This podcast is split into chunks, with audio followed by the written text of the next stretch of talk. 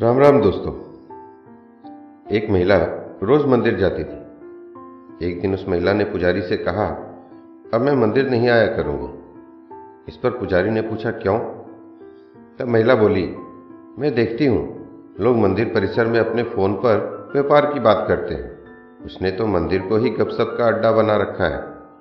कुछ पूजा कम, पाखंड दिखावा ज़्यादा करते हैं। इस पर पुजारी कुछ देर चुप रहे। फिर कहा सही है। परंतु अपना अंतिम निर्णय लेने से पहले क्या आप मेरे कहने से कुछ कर सकती हैं? महिला बोली, आप बताइए क्या करना है? पुजारी ने कहा, एक गिलास पानी भर लीजिए और दो बार मंदिर परिसर की परिक्रमा लगा लीजिए। शर्त यह है, गिलास का पानी गिरना नहीं चाहिए। महिला बोली, मैं ऐसा कर सकती हूँ। फिर थोड़ी ही देर में उस महिला ने ऐसा ही कर दिखाया।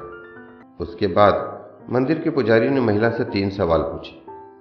पहला, क्या आपने किसी को फ़ोन पर बात करते देखा? दूसरा, क्या आपने किसी को मंदिर परिसर में गपशप करते देखा? तीसरा, क्या किसी को पाखंड करते देखा? महिला बोली, नहीं, मैंने कुछ भी नहीं देखा। फिर पुजारी बोले, जब आप परिक्रमा लगा रही थी तो आपका पूरा ध्यान ग्लास पर था कि इसमें से पानी न गिर जाए, इसलिए आपको कुछ दिखाई नहीं दिया।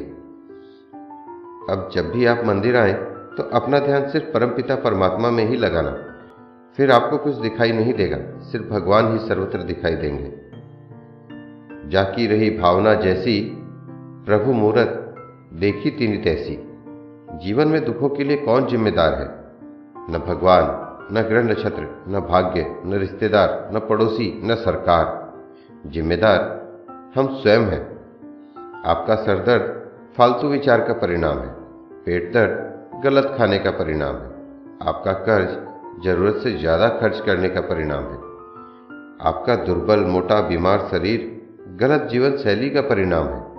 आपके कोर्ट केस आपके अहंकार के परिणाम है। आपके फालतू विवाद ज़्यादा व व्यर्थ बोलने का परिणाम है।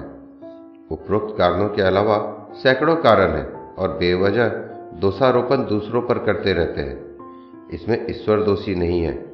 अगर हम इन कष्टों के कारणों पर बारीकी से विचार करें तो पाएँगे कि कहीं ना कहीं हमारी मूर्खताएँ ही इनके पीछे है। आपका जीवन प्रकाशमय हो, शुभ हो।